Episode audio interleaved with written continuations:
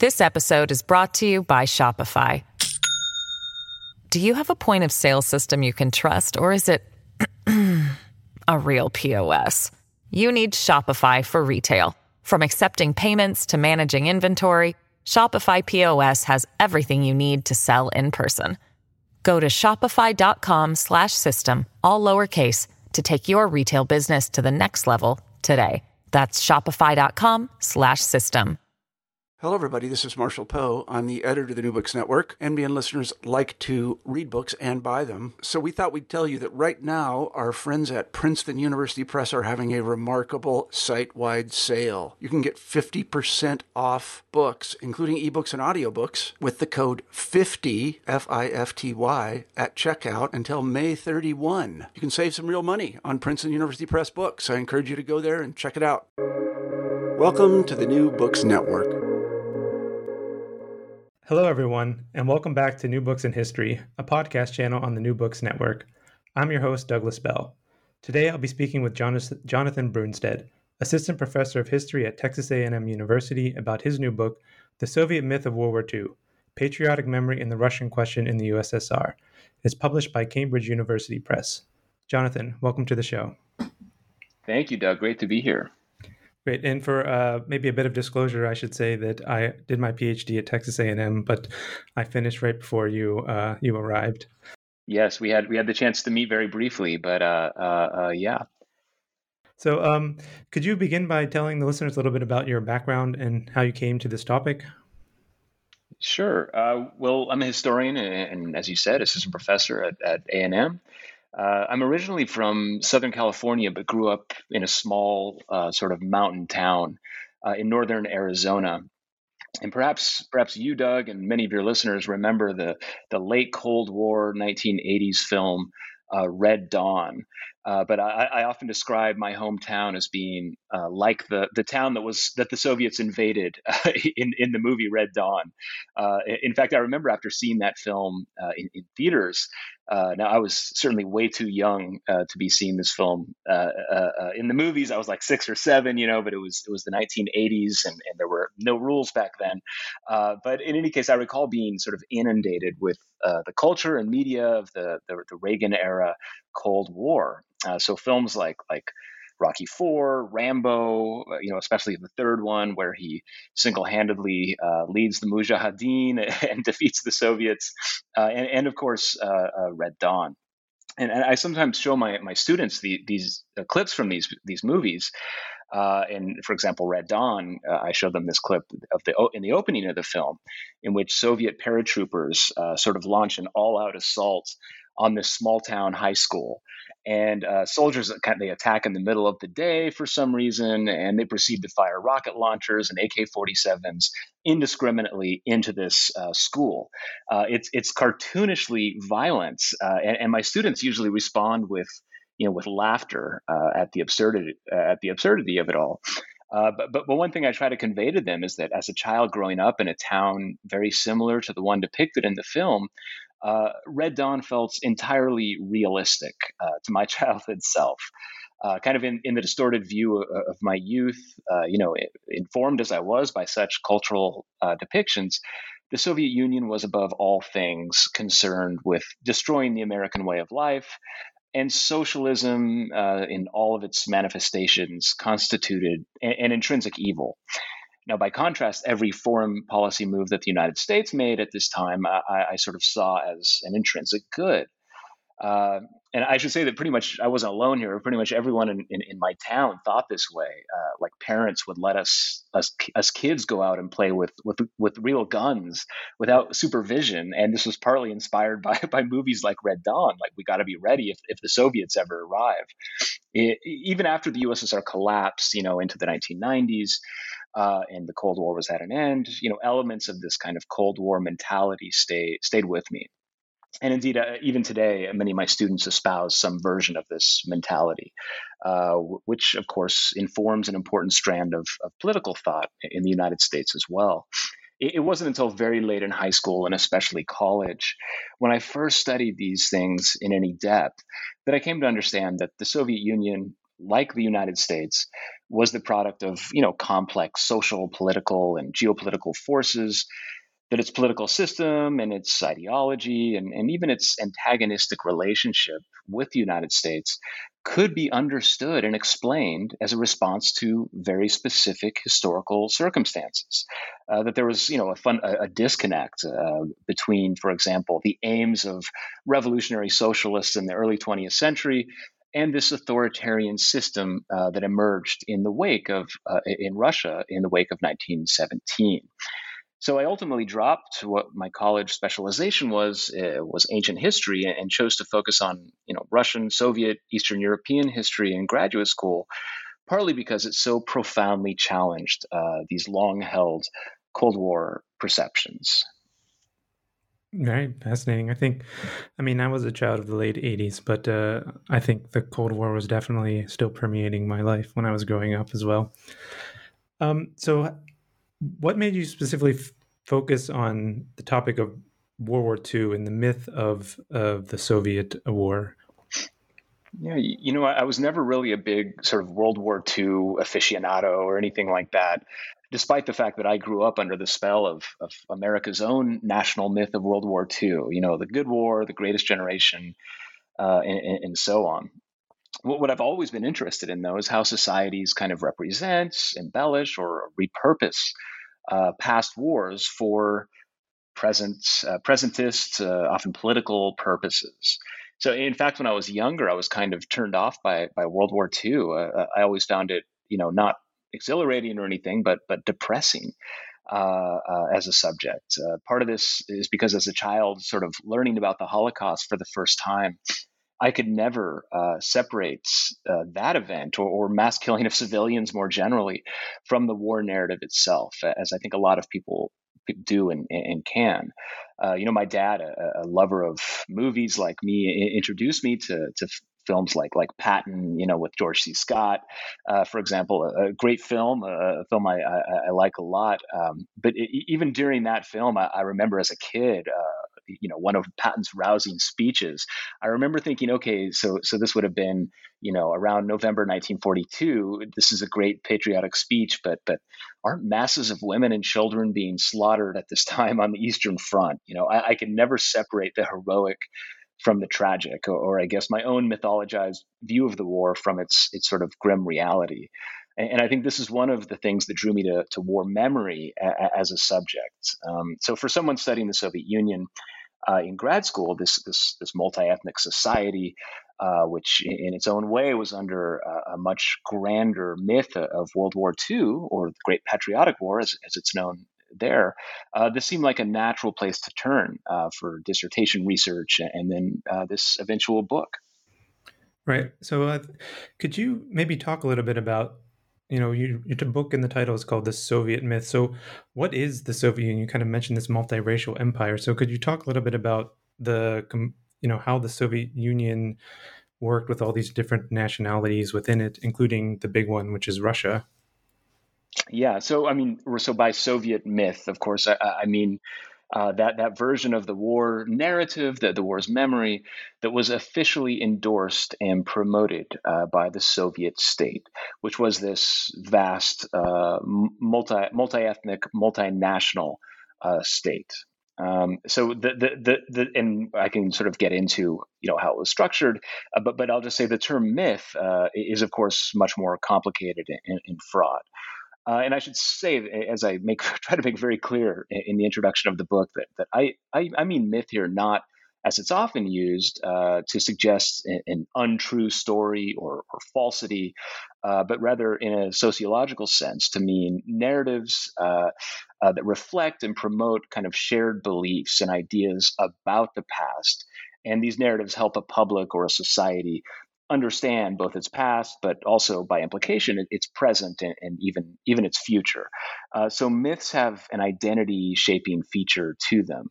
Uh, uh, that they're neither good nor bad uh, on their own. It, it's it's how they're sort of deployed and, and used, uh, but they do play an important role in the way societies uh, understand understand themselves. So that, that, that's how I mean myth. Mm-hmm. So one of the things that comes out in the introduction is the idea of the Russian question. What is the Russian question in the USSR? Right. So, in, in, the context in which I, I use it, I, I, mean the Russian question uh, being the question over the place of the Russian people, uh, their history and culture within a larger supranational state.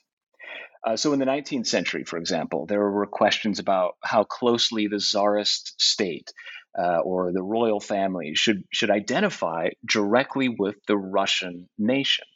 Uh, after all, this was a, a, multinational empire, and other empires experienced this too. So, the Austro Hungarian Empire, for example, had a sort of German question How closely should the uh, uh, imperial family identify with, with uh, uh, uh, German, the German speaking public? You know, and, and, so there was this German question, and Franz Joseph, they created this cult around him that, that could be sort of inclusive and, and multi ethnic and, and so on. Uh, but this Russian question was very important for, for the early Bolsheviks, who wanted to present the USSR as a renunciation of the old Russian imperial order. After all, this was a revolutionary Marxist Leninist society, and Russians were the former oppressor nation. So, what relevance can can like I don't know a, a Russian national poet like Pushkin or, or Russian military generals or czars uh, from the the pre-revolutionary past what relevance do they have for Soviet society? That, that's the Russian question. And the answer to the Russian question uh, changes over time.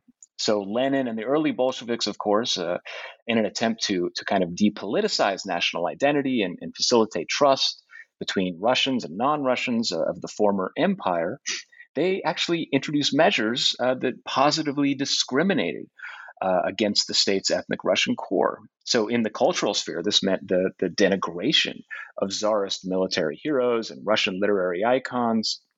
But at an institutional level, too, the Bolsheviks denied the Russian people their own Communist Party, uh, their own Academy of Sciences and State Security Service, and, and so on.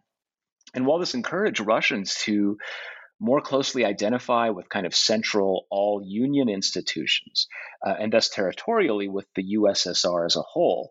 The, the objective was to hamstring Russian cultural and political nationalism. And this is something that both Lenin and Stalin initially identified as the greater threat than the sort of local, quote unquote, nationalisms of non Russian peoples. Uh, and, and, and, this, of course, aggravated Russian nationalists or Russophile intellectuals, uh, kind of further alienating them from the Soviet project. Uh, but but this question never goes away. Stalin, of course, uh, uh, began to reintroduce select elements of the Russian past and culture into Soviet propaganda during the 1930s. And this uh, tendency was actually elevated to new heights uh, during World War II. Right. So, what um, is this multi-ethnic empire what sort of myths images themes did they draw on during the war for propaganda purposes? Well, almost immediately you see an intensification of this Russian national, quasi nationalistic uh, propaganda. And this is especially during in the year 1941. So the Germans invade June, June 22nd, 1941. Uh, almost immediately you see a, a huge outpouring of uh, this kind of uh, Russian, you know, nationalistic or Russocentric propaganda. Uh, just for for example, uh, in November 1941, Stalin delivers a famous uh, address uh, to the Soviet people there on Red Square, in which he calls on the Soviet people. These are soldiers marching off to the front. Of course, the speech was reprinted at the newspaper and so on. But he calls on Soviet people to find inspiration in pre revolutionary Russian and proto Russian heroic figures like Alexander Nevsky, uh, Dmitry Donskoy, Minin and Pozharsky, Kutuzov, uh, and, and so on. Uh, also, during during the war, the Russian Orthodox Church is partly restored. The Communist International Comintern uh, is shut down. Um, but there's really a diversity of, of themes and, and imagery that are, are, deployed throughout the war, especially after 19 uh, after 1942. So with the victory at Stalingrad, when victory seemed like a more and more certain uh, outcome of the war uh, from the Soviet perspective, there were ideological debates uh, within the party about how are we going to uh, understand this war? How are we going to explain this war? And very early on, the decision, you know, from 1943 on, there is a shift back to more sort of orthodox Marxist Leninist uh, patriotic themes. So the idea of Lenin, the idea of 1917 as a kind of revolutionary break, heroes from the Russian Civil War uh, that happened, you know, in, in the immediate post-revolutionary years, uh, all of these themes uh, really come back, and there's a great emphasis by 1944 on the fact that this impending victory is going to be due to the Soviet system, uh, of course, to the leadership of the Communist Party and especially Stalin. Uh, and and so so these sort of more orthodox Soviet and some some uh, uh, sense Marxist Leninist themes, patriotic themes, really come back, and, they were they were never completely uh, uh, done away with during the war. So there was a whole huge, I call it kind of kitchen sink patriotism. They threw all these different diverse themes and images to try to mobilize this vastly diverse population. Uh, by the end of the war, you get this move back towards these more orthodox kind of Soviet uh, uh themes, patriotic themes and images. And this then something happens on May 24th, 1945. This is just about two weeks after the end of the war in Europe is over. Stalin delivers a very famous toast uh, to uh, members of the Red Army, leaderships of the Red Army and Navy, and, and you know key officials from the party and so on, uh, in in the Kremlin, in which he declares, as part of this toast, that the Russian people were the decisive force in the defeat of, of, of fascism and and this this toast is of course reprinted the next day in Pravda, and it quickly it quickly becomes a major sort of ideological line in understanding the war that the Russian people above all others deserve credit uh, for the victory. Right. So does this uh, create tension then between like how people are remembering the war right after it, or? Yeah, so perhaps the, the biggest consequence uh, of Stalin's toast to the Russian people uh, was that it forced post war ideologists and propagandists and, and, historians and journalists and artists uh, to try to reconcile uh, this obvious Russocentrism that was in Stalin's toast with all of these other competing messages uh, that, that, that were present, uh, you know, throughout the war and especially late in the war, right? So you've got on the one hand, what would I say? There's two different uh, dominant versions of the war by 1940 by 1945 on the one hand, you have this line that it very matches up quite nicely with Stalin's toast. It was the Russian people that led this war, uh, and they drew on their pre their thousand years of history, their thousand years of military victories and triumphs and and, and greatness. Uh, and, and, that this is really the war is merely a continuation of this thousand year through line. This is what I call the, the Russocentric uh, paradigm this sort of Russo-centric, Russian-dominated version of the war. But the other uh, version of the war, this kind of Soviet narrative, I call it a pan Soviet narrative, this version argued that the sources of victory were all post revolutionary right? They were they were uh, uh, victory was credited to the establishment of the Soviet system, to the sort of multi-ethnic harmony, the brotherhood between uh, uh the friendship uh, between peoples, uh, and so on. And, and, actually, this this narrative downplays Russian leadership to a great extent, and it's it's quite hostile actually to pre-revolutionary patriotic motifs and so on. And so this narrative I call an internationalist uh, paradigm or pan-Soviet paradigm. Uh, these are the two dominant paradigms, this Russocentric and, and pan-Soviet version of the war myth, and they competed for uh, primacy uh, in these immediate immediate post-war years. So this is the tension that ide- ideologues uh, during these years are working with, and nothing is is formalized about the existence of these competing paradigms uh, uh, until much later. Uh, the point is they kind of coexisted in Soviet public culture, political culture, uh, in these uh, post-war post-war years, and so that's where the tension really is. And this kind of tension was able to exist throughout the rest of Stalin's life. Yeah, so uh, yes, that, that's right. So under Stalin, uh, you know, a given uh, ideologue or, or a propagandist, or you know, if you're writing a, a short history of the war, something like this, you could you have uh, competing versions. So you have depending sort of on the predilections of these of the ideologue in question. um, you have people doing either the Russocentric version or the pan Soviet version. Very rarely do you get them kind of blending them into a cohesive ideological kind of fusion. Uh, and this is this is kind of uh, what the, the the dominant, I think, historiographical view has been to date. But I kind of show how there was real tension between these two narratives, and only rarely were they ever kind of fused into anything uh, that, that, was a cohesive uh, uh, force.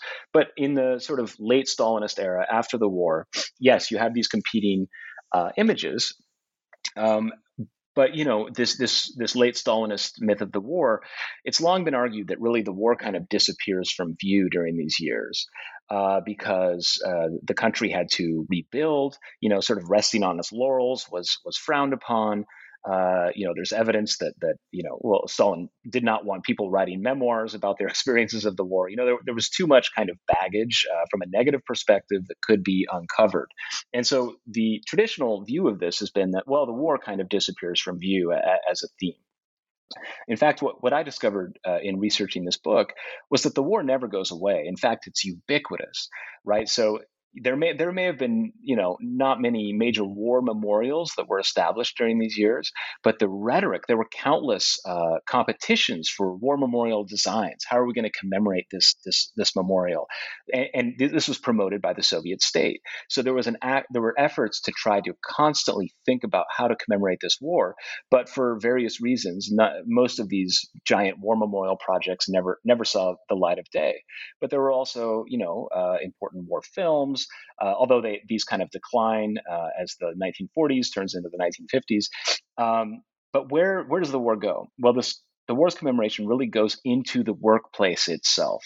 The war's the war myth is channeled into the task of rebuilding the country. So within the workplace, so it, it, it's often pointed out that in 1947, Victory Day uh, becomes a uh, goes from being a non-working national holiday to a regular work day when people are going back back to work.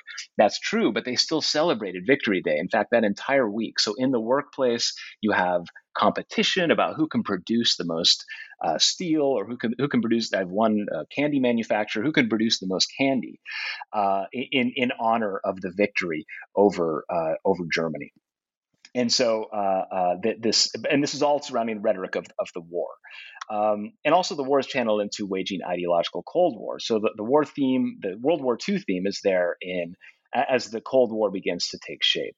And so, what I argue in uh, what I argue is during these years, you, you have this sort of internationalist pan-Soviet narrative eventually winning out because of the Cold War uh, Soviet monitors of, of, foreign media were aware that uh, in, in, the United States, in Great Britain, in France, uh, people were never de- denied the fact that the Russian people played an outsized role. In fact, they argued that that really the, the Soviet state, this this uh, Marxist-Leninist state, had to rely on traditional Russian patriotism because nobody was willing to fight for fight for Leninism or, or you know or so on.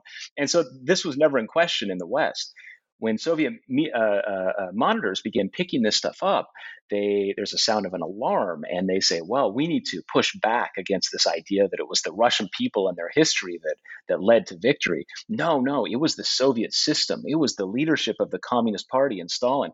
So this pan-Soviet narrative becomes very important in the late Stalin uh, years uh, as part of ideological Cold War, in addition to rebuilding the country. And the last thing I'll say about this late Stalin years is that Stalin's personal role is greatly magnified uh, during these late Stalinist years. So it becomes part of Stalin's cult. Uh, you know, and so famously, the 1949 film, The Fall of Berlin, for example, Stalin, at the end of the film, shows up in Berlin. Uh, he's getting uh, disembarking from an airplane, and crowds of multinational Soviet peoples uh, are, are, cheering him on, as well as POW, former POWs and, and veterans uh, from the United States, from France, from Britain, and so on. So Stalin, uh, his late sort of Stalin cult, kind of uh, subsumes the war myth beneath his larger cult of the Generalissimo. Um, uh, and, and, so these are some of the innovations that that uh, uh the war myth goes through uh, during late Stalinism, this period between 1945 and 1953, Stalin's death. Right. So then Stalin dies, and kind of have the a new the new guard comes in under Khrushchev, and we have the famous speech, and he introduces de-Stalinization. So how does how does this kind of affect uh, the myth of the war? Right. So immediately when Stalin dies. So, yes, Khrushchev uh, delivers his secret speech, which is a partial denunciation of, of Stalin's rule and a, denunci- and a renunciation of Stalin's cult. He does this uh, in early 1956. But already in 1953, uh, 1954, 1955, during these early years uh, before this, this, this denunciation, you already get efforts uh, to try to commemorate the war on a massive scale. So you get kind of a blueprint created for the establishment of a uh, Soviet Union wide uh, commemorative cult of the war. Uh, so Zhukov, who becomes the Minister of Defense, for example, issues a memorandum to the party leadership saying that we need to promote the war because we're not celebrating enough. And of course, the reason they're doing this is this massive uh, authority vacuum or legitimacy, legitimacy vacuum created by Stalin's death. How are we going to fill this vacuum? You know, and so the war was kind of a, the war victory was kind of a natural place to turn various things uh, prevent the establishment of this large scale commemorative cult during these years. Uh, but it doesn't mean that, that this uh, this idea wasn't wasn't attempted at least.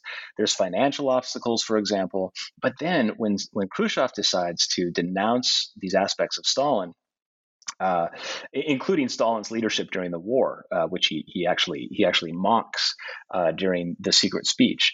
Uh, when this happens, uh, well, Soviet ideologists have to go back and think, well, what is, you know, now they now they have to deal with this Stalin issue. What what is Stalin's role? What is his part in the war? How can we rewrite or rethink about the history of, of the Great Patriotic War now that Stalin has been denounced? So there are several years where these ideas, you know, th- this challenge is being being worked out uh, in a series of, of commissions uh, and, and, and, and, and other uh, forums.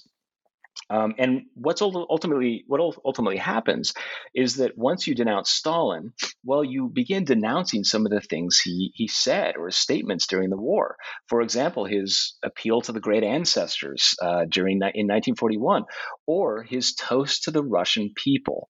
So these sort of Russo-centric aspects of the wartime propaganda, um, they are largely discredited by the discrediting of Stalin's cults in these post 1956 and especially uh, post 1961 when you have the 22nd Party Congress when these matters are really worked out by then. Uh, this is when you get, for example, the renaming of Stalingrad to Volgograd is, is in 1961.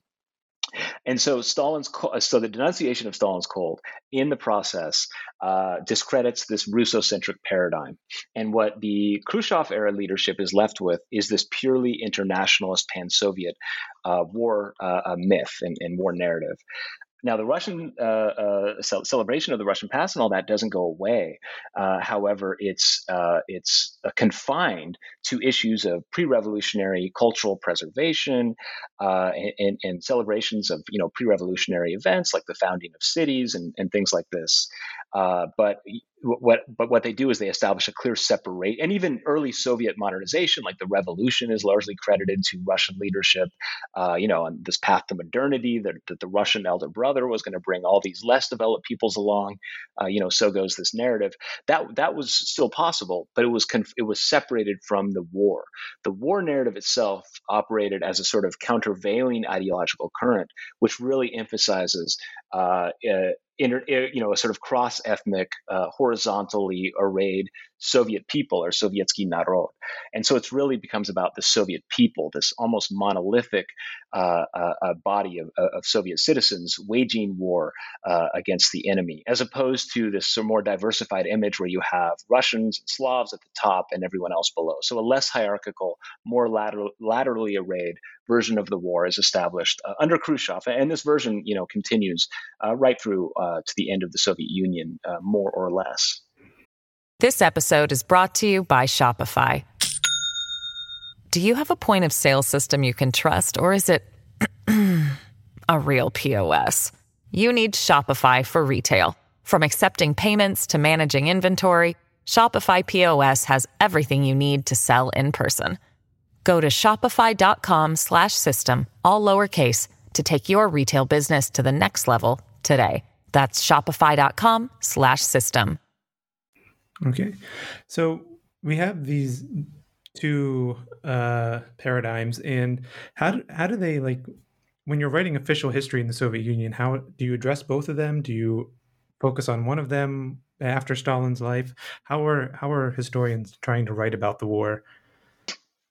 Right. So uh, in the early 1960s, actually, so in the aftermath of Khrushchev's secret speech, and then picking up again after the 20, 22nd Party Congress in, in 1961, this, these things are overlapping with efforts uh, to rewrite the history of the Communist, Par- the Communist Party of the Soviet Union and to rewrite the history of World War II, of the Great Patriotic War. Up until this point, uh, the dominant narratives of these two events were, uh, you know, Stalin's short course uh, on the history of the party, and also a collection of Stalin's wartime statements and, and writings called "On the Great Patriotic War." These are both Stalinist texts that still remain the official uh, party and, and, war histories uh, right through his uh, uh, Stalin's denunciation and, and into the early 1960s. So there was an obvious need to replace these. So what you get in the late 1950s and early 1960s are these commissions that look into this stuff and they begin writing the history and any challenges that come up, they uh, debate them and you know they run them by the party leadership. And it's great because this stuff is all recorded, and so you can you can go into the archives and read transcripts of these various meetings. What I found was there was a clash between those who really valued uh, the kind of Stalinist, Russo-centric patriotism of the war years and the more orthodox Marxist Leninist uh, uh, leaning intellectuals and, and, party members who wanted a more this to, to, promote this more internationalist you know soviet people uh, version of the war what these clashes ultimately result in to make a, a long story short uh, is that it was decided that the war victory would remain this multinational uh, you know, so uh, feat of the Soviet people. It was the victory was the result of, of the revolution and the establishment of the Soviet system, and, and and especially the leadership of the Communist Party. So, and Stalin is completely removed uh, from, from this version uh, uh, to, to, to an extent. On the other side, you have people saying, well, no, well, we should be proud of, of Russia's history and all, and all of this stuff uh, the, the, the compromise that's achieved here is that the celebration of Russian history, the Russian past, was to be as compartmentalized as possible. So they established, you know, in, in the later in the 1960s, you established this all all uh, uh all Russian uh, society for the preservation of historical monuments uh, and so on. And so there was a, on the one hand, a kind of celebration of the Russian past for uh, for itself, and then on the other hand, you have this other uh, narrative that, that really downplayed the role of the Russian people. And so I can show you in, as they're as they're drafting the new history of uh, the six volume history of World War of the Great Patriotic War. Uh, you know, so they, they'll come up to say Stalin's toast. What do we do about St- Stalin's toast? How do we write about it? And I, I, can actually see some of the early versions. Of, I think I reprinted one in, in, my book. You can actually see an early draft where the uh, uh, an initial version of, of this history of the fifth volume uh, quotes Stalin's toast uh, uh, uh, completely and then a later editor comes in and they re- decide to remove the whole thing and they leave notes about why they're removing it because this does not adhere to the uh, current version of the war a- a- as it stands. And so that you can see them sort of removing all this russo-centric stuff and in other commissions they talk about well we, we're already talking about russian greatness in the context of the pre-revolutionary era and the early uh, uh, uh you know from from early years after 1917 why do we need to emphasize russian greatness in the war in fact that works against us we need this other thing we need this countervailing pressure to all this Russo-centrism of the Soviet state, and we're going to focus all that countervailing, you know, internationalist uh, messaging within the war narrative itself. And so that's the decision that comes out of these series of rewriting uh, the history of the war, of the party, uh, and, and so on. Right. Very interesting. So the Russians are celebrated for pre-war revolutionary stuff, and af- in the war, it becomes all about the the pan multi-ethnic Soviet Union. Yes, and so these are almost even though they both promote they're they're geared toward promoting you know social stability, social unity, but in very different ways. The Russo-centric uh stuff, you know, that that presented an image of of the, the USSR as a highly hierarchical uh, uh, uh, state where you have you know greater and lesser peoples, Russians on top, and and so on uh, uh, the war narrative presented a more laterally arrayed, uh, almost a, a nation like or nationalizing entity where uh, homogeneity was really uh, promoted over this idea of sort of a variegated hierarchy of peoples. Okay. So, how was the uh, war memorialized or celebrated in the for the 20th anniversary, uh, marking the 20th anniversary of the end of the war? Yeah. So, you know, a, a lot of scholars uh, scholars have long pointed out that with the 20th anniversary of, of Victory Day, of victory in 1965, this really marks the the birth of this uh, so-called cult of World War II in Russia. The reason is it's it's Victory Day is is made a non-working holiday once again. Uh, it, it, eventually becomes kind of the largest uh, celebration of the Soviet era. You can actually you can actually compare uh, minutes of plannings for around the the, the Bolshevik Revolution uh, uh, anniversary with the anniversary of Victory Day. And by the 70s, uh, they're already calling it. We need to make the Victory Day celebration longer than the celebration of the revolution. So you really see the war myth play an outsized role beginning in around 1965. And I'll say there's all sorts of reasons for this. Uh, one of them, you know, you could argue is, is sort of more in, is almost transnational. So you have this larger issue of the 1960s. You have a, a shift in generations. Uh, this is, these are these are things that are happening in in all industrial societies. So this shift of generation, of course, plays a major role in, in the 1960s protests in the United States, in, in West Germany, and in, in France and so on. And, a lot of the subtext of these uh, 1960s protests are the war. Looking back at World War II, you know, what were our parents doing the war, uh, doing during the war? You know, were they were they collaborators and, and so on? So the war is really present there uh, in these larger 1960s uh, uh, uh, movements.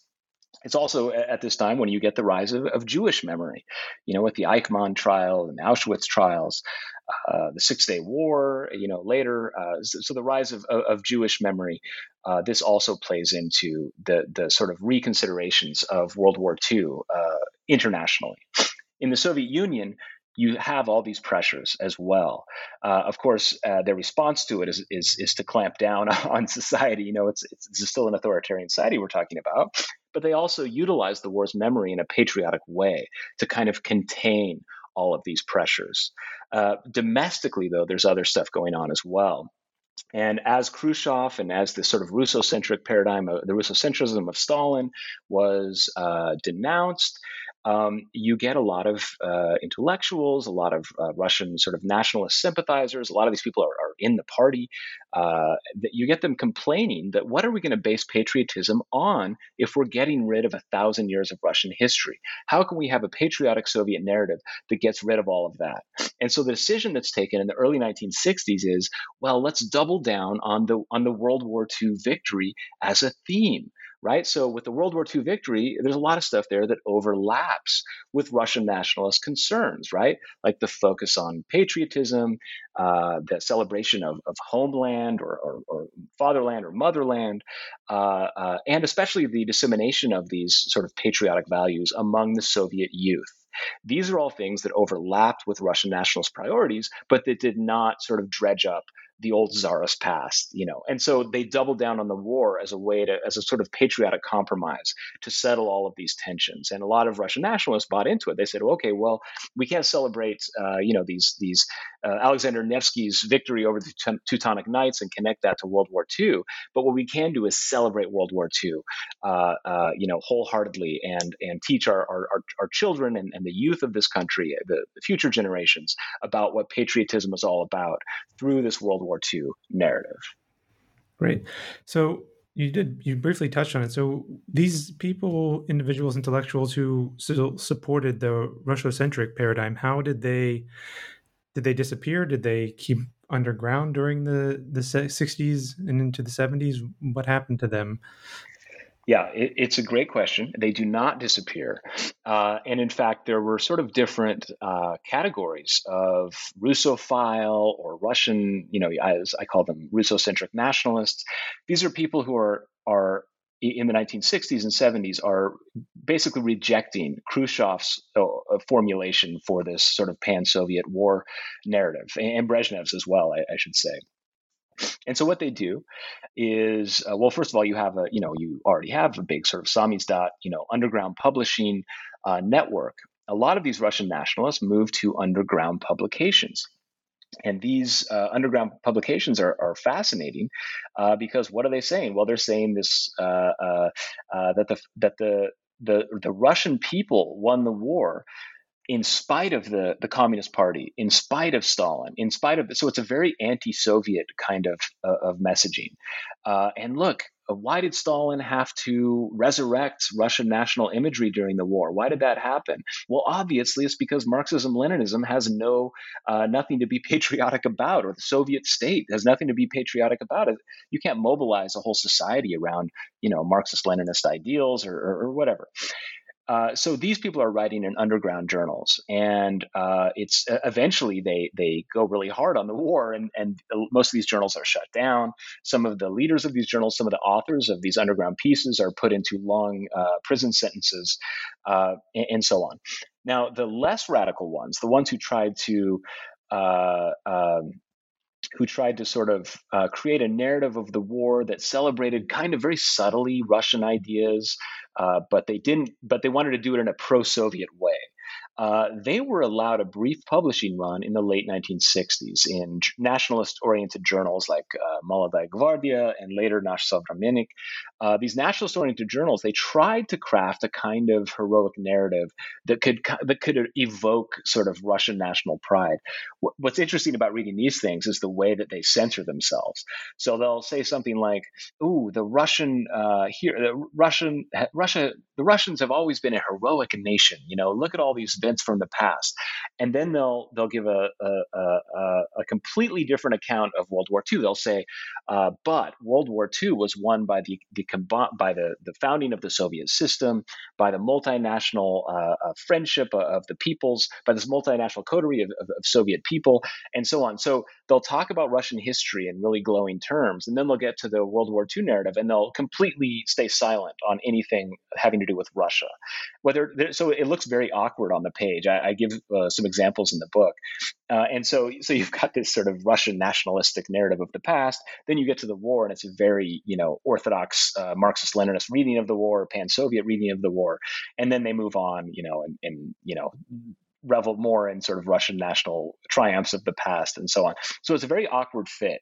Uh, most of these publications are also shut down eventually after they, uh, and, and really over when they try to revive Stalin as a kind of, you know, Stalin was, of course, Georgian, but he was seen by a lot of these people as a uh, defender of Russian national culture and history and values.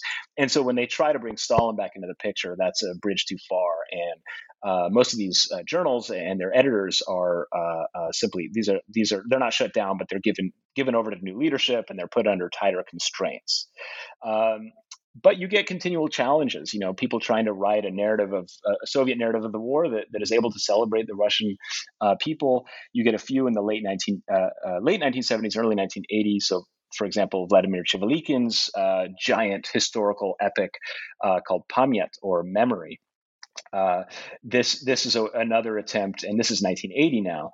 This is another attempt to try to resurrect this Russocentric paradigm, and and and it also fails. And actually, if you read it and, and the notes behind it, you can see that really they never attempted seriously to make to Russify the war.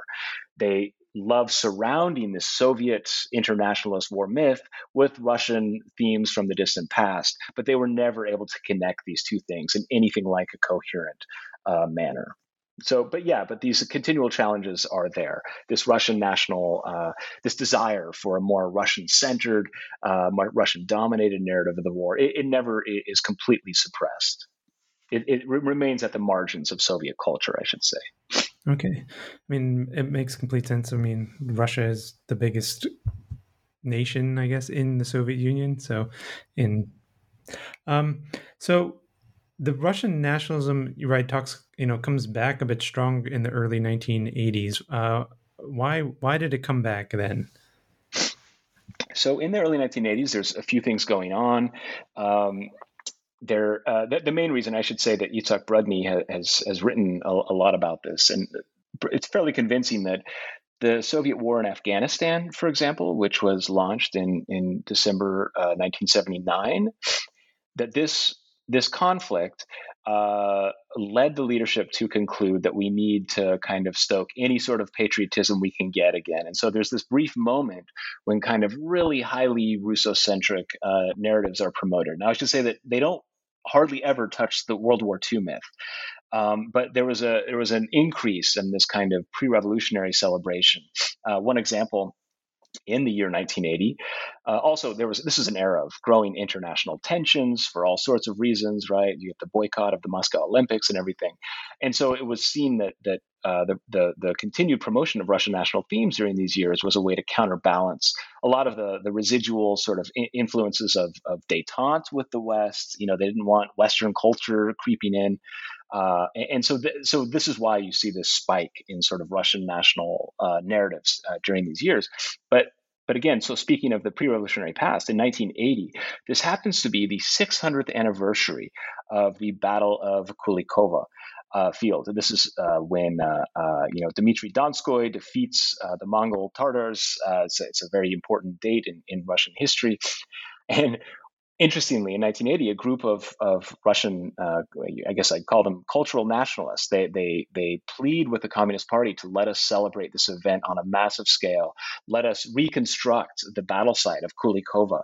And so there's this cultural preservation movement that emerges around this Kulikovo anniversary. And it's, it creates, this produces this sort of debate and discussion with the party leadership, creates really fascinating documentation. So you get the party leaders like Suslov talking to uh, uh, uh, some of the leadership of, of this uh, cultural organization that wants to uh, head up this commemoration of this this past battle, um, you get a, a, fascinating discussion where they're saying just don't let this turn into a Russian nationalist uh, rally. And of course, the leadership is saying, "Oh, of course, yeah, we'll make sure we do. It that does not happen." And they also are talking about, "Don't let this touch the World War II uh, victory narrative." And so, even during this Kulikovo anniversary, when it, it would and, again, where, where Kulikovo is situated, there this is also a, site that saw a lot of uh, fighting during World War II, and so it, it, would be very natural to kind of connect these things for for locals. But you get a very intensive uh, uh, monitoring by the party that we're not going to connect this distant the 600 year uh, old battle, uh, which was a kind of proto Russian uh, battle, we're not going to connect that with the World War II victory, which needs to remain Soviet. So again, you see these tensions forming.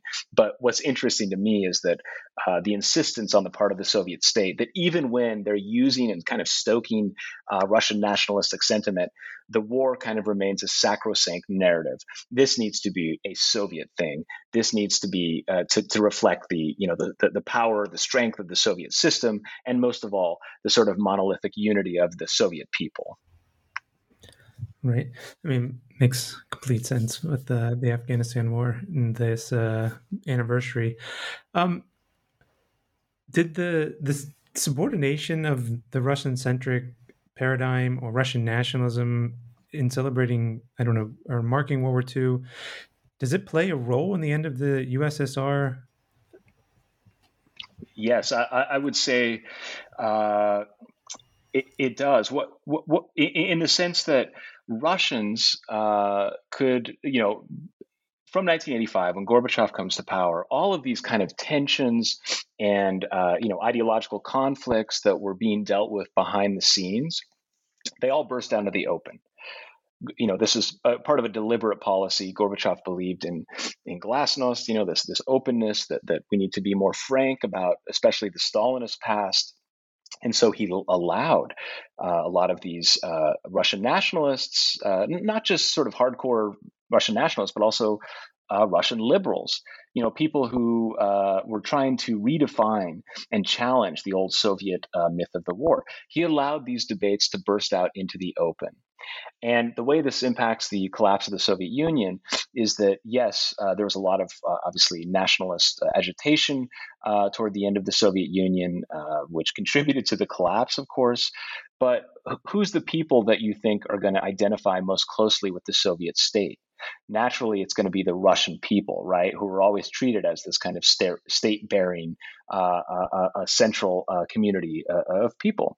Well, what happens is uh, by the end of the 1980s, e- even Russians are not really identifying uh, that they can identify with the war. You know, they, they still think it was a great feat in their national history. But less and less is that war victory attributed to uh, any connection with the Soviet state. And so I, I, think while this is not why the Soviet Union collapsed, I think it is a kind of precondition to have a narrative of the war that Gorbachev was staunchly defending, that downplayed the Russian people, and to have that tension out in the open with with uh, Russian nationalists, but also Russian liberals, people who wanted to, uh, uh, uh, uh, you know, to challenge this old Soviet myth that they this, this these myths were no longer compatible with each other. So you have the Soviet myth still there. You have this kind of Russian myth, uh, a, a, variety actually of Russian myth, uh, war myths emerging at this time. Uh, but the point is, uh, Russians were no longer willing to defend the Soviet state, and this connection of the with the war was was really not not very strong.